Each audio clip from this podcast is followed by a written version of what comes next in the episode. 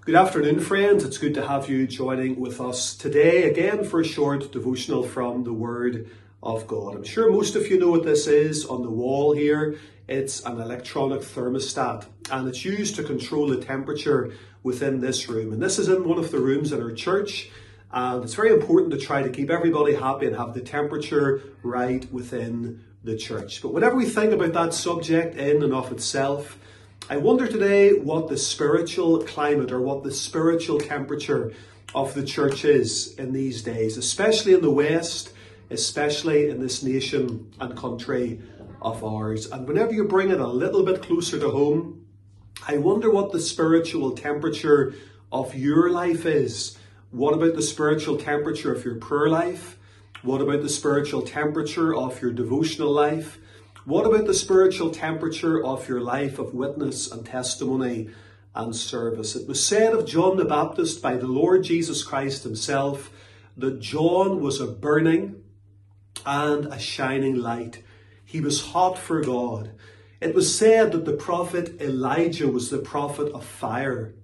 Whenever the church at Pentecost were seeking the face of God in the upper room, and suddenly there was a sound from heaven as of a rushing mighty wind, and it says there that they were all filled with the Holy Ghost, and there appeared above them cloven tongues like as of fire. And it was a fulfillment of the prophecy of John the Baptist concerning the Saviour. He shall baptize you with the Holy Ghost and with fire. And one of the characteristics of the Church of Jesus Christ in the book of the Acts of the Apostles was fire. They were a church on fire for God. Initially, they didn't have much by way of manpower.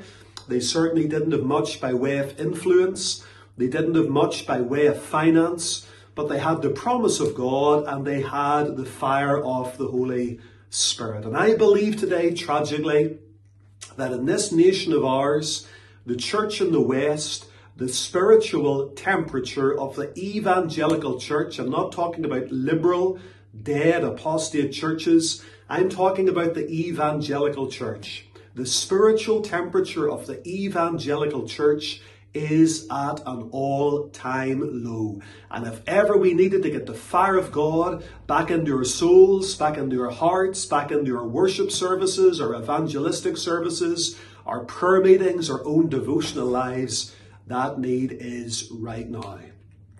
One thrilling study that a person can do in the Word of God is Revelation 2 and 3, where the Lord Jesus Christ approaches and writes letters to the pastors of seven local churches, the seven churches of Asia Minor. He often points out their good points and uh, congratulates them whenever they're doing well. But the Lord is often honest and always honest, as a matter of fact, and points out things that need to be improved on. Some of the churches he rebukes for false doctrine. Some of the churches he rebukes for false practice. Many of the churches he congratulates for their faithfulness and their fervour and their orthodoxy. But the seventh church in Asia Minor is the church at Laodicea.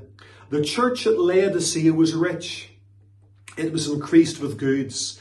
It was situated in a metropolitan city. It had a great potential for witness and testimony and service, and yet that church boasts that they were rich, they were increased with goods, and as far as they were concerned, they had need of nothing.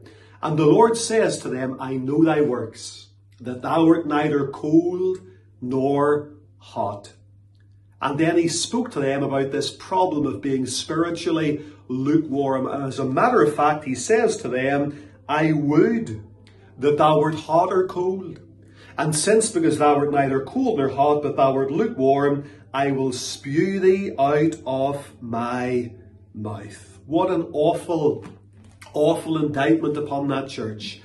He says nothing of false doctrine. He says nothing of false practice. To all intents and purposes, the church at Laodicea was orthodox, evangelical, fundamental regarding the faith. They had all that they needed to have with this exception, they were spiritually lukewarm. They didn't have the fire of God.